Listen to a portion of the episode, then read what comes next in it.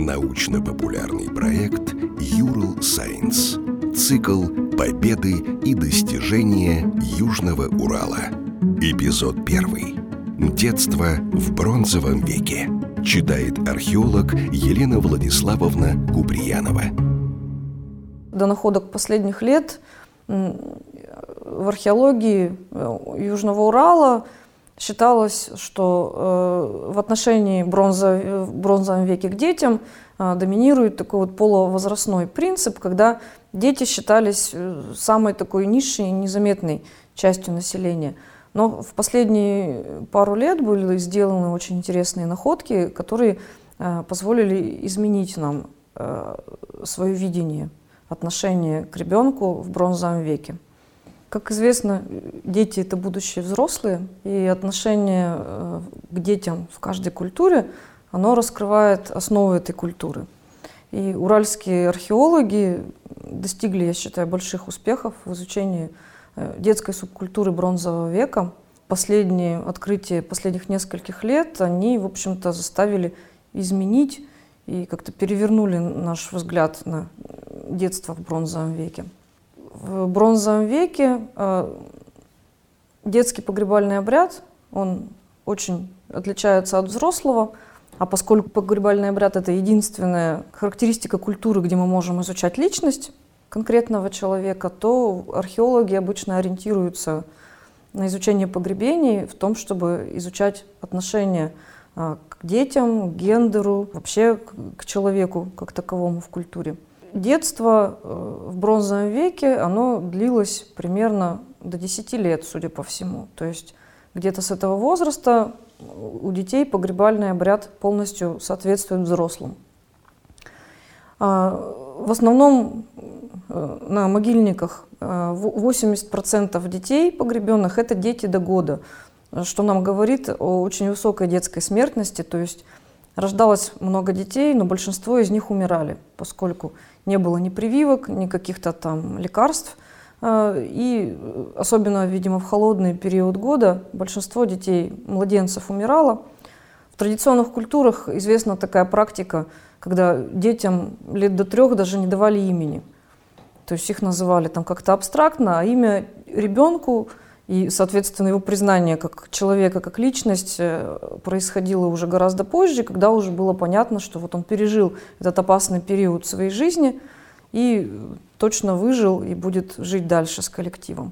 В том числе трудовая деятельность у детей, опять же, начиналась рано. То есть в бронзовом веке э, средний э, возраст жизни был гораздо короче, и, соответственно, человек должен был очень много успеть за эту жизнь сделать. Рано повзрослеть, рано жениться, выйти замуж, сделать что-то полезное для общества.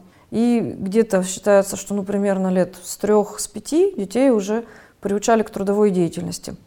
То есть мы находим маленькие какие-то сосудики глиняные, вот с отпечатками детских накоточков, э, с таким кривым немножко орнаментом, когда они пытались повторять вот орнаменты на сосудах, которые делали взрослые гончары, такие попытки множество артефактов, связанных с детской субкультурой.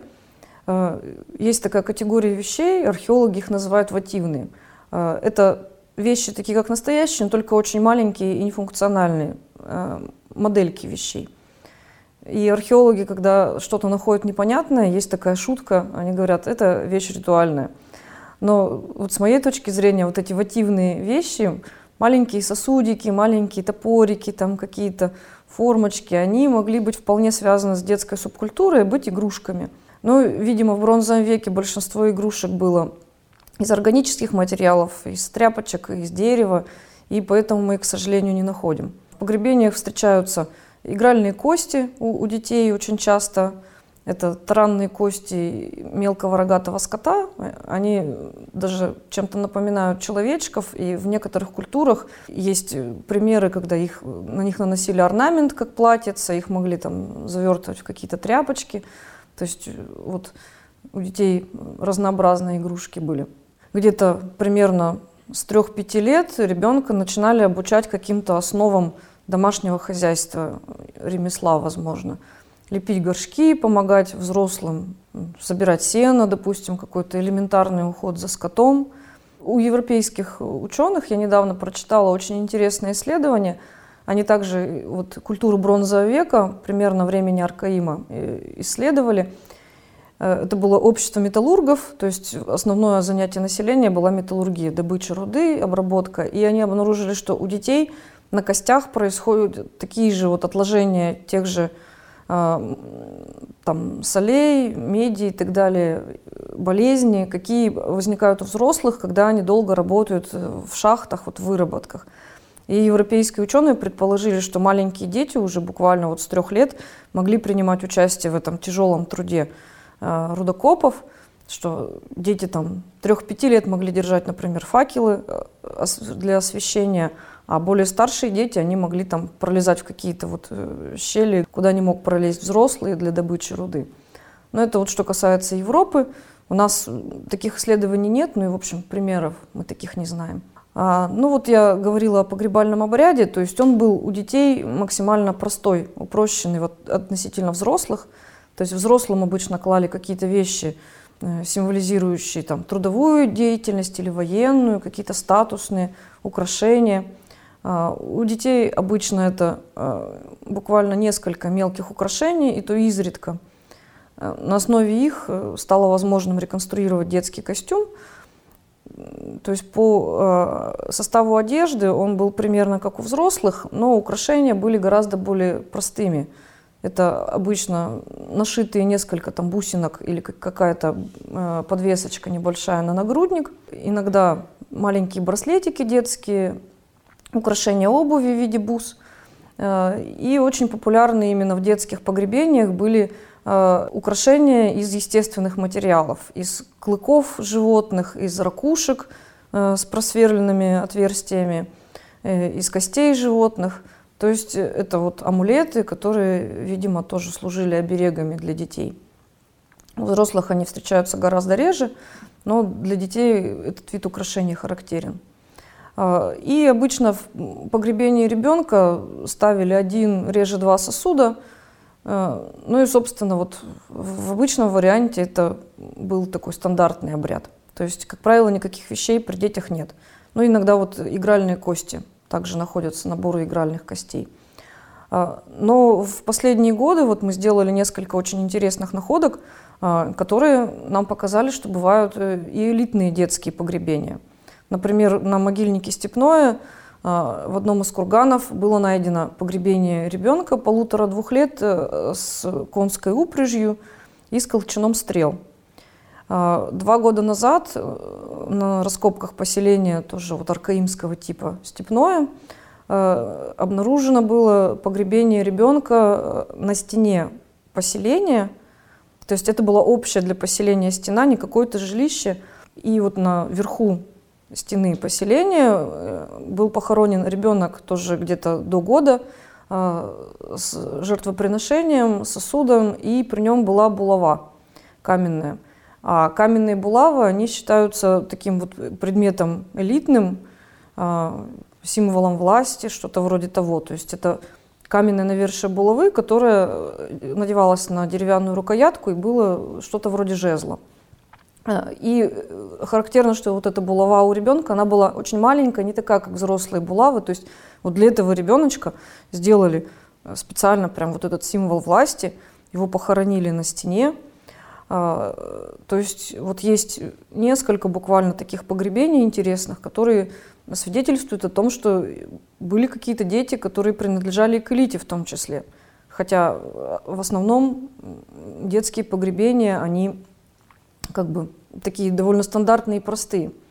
То есть э, считается, что вот в бронзовом веке, когда общество не делилось на классы на какие-то, не было государственности, э, разделение в обществе, стратификация происходила именно по полувозрастному признаку. То есть э, дети считались такой как бы самой низшей категорией населения.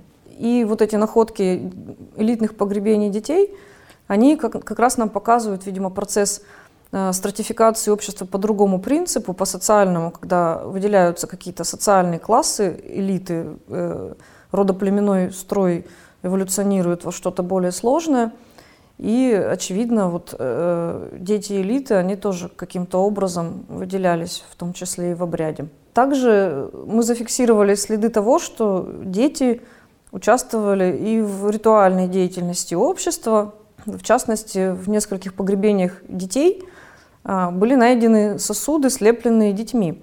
Но поскольку там были похоронены младенцы, это явно были не ими слеплены сосуды, и, соответственно, вот дети какие-то более старшего возраста, они принимали участие в погребальном обряде других детей, ну, возможно, там стар, младших э, братьев, сестер. Очевидно, что э, вот в погребальном обряде отражается отношение общества к ребенку. То есть если, допустим, в жертву приносили взрослому человеку, женщинам обычно коров, э, мужчинам лошадей, детям э, в жертву приносили мелкий рогатый скот – и это связано вот не, не только с мифологической какой-то привязкой именно этого вида животного к ребенку или взрослому, а, видимо, еще к тому, что похоронах взрослых принимало участие большое количество народу. То есть это там род или там несколько семей. Соответственно, они эту жертвенную пищу съедали большим коллективом.